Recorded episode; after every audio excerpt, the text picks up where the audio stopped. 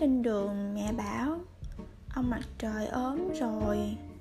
Nhìn lên trời, em thấy toán màu đen và mây.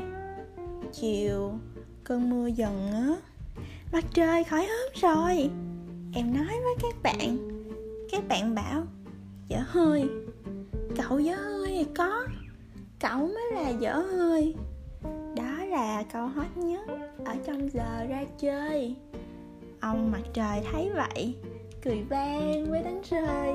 Bao nhiêu là tia nắng làm nên ông mặt trời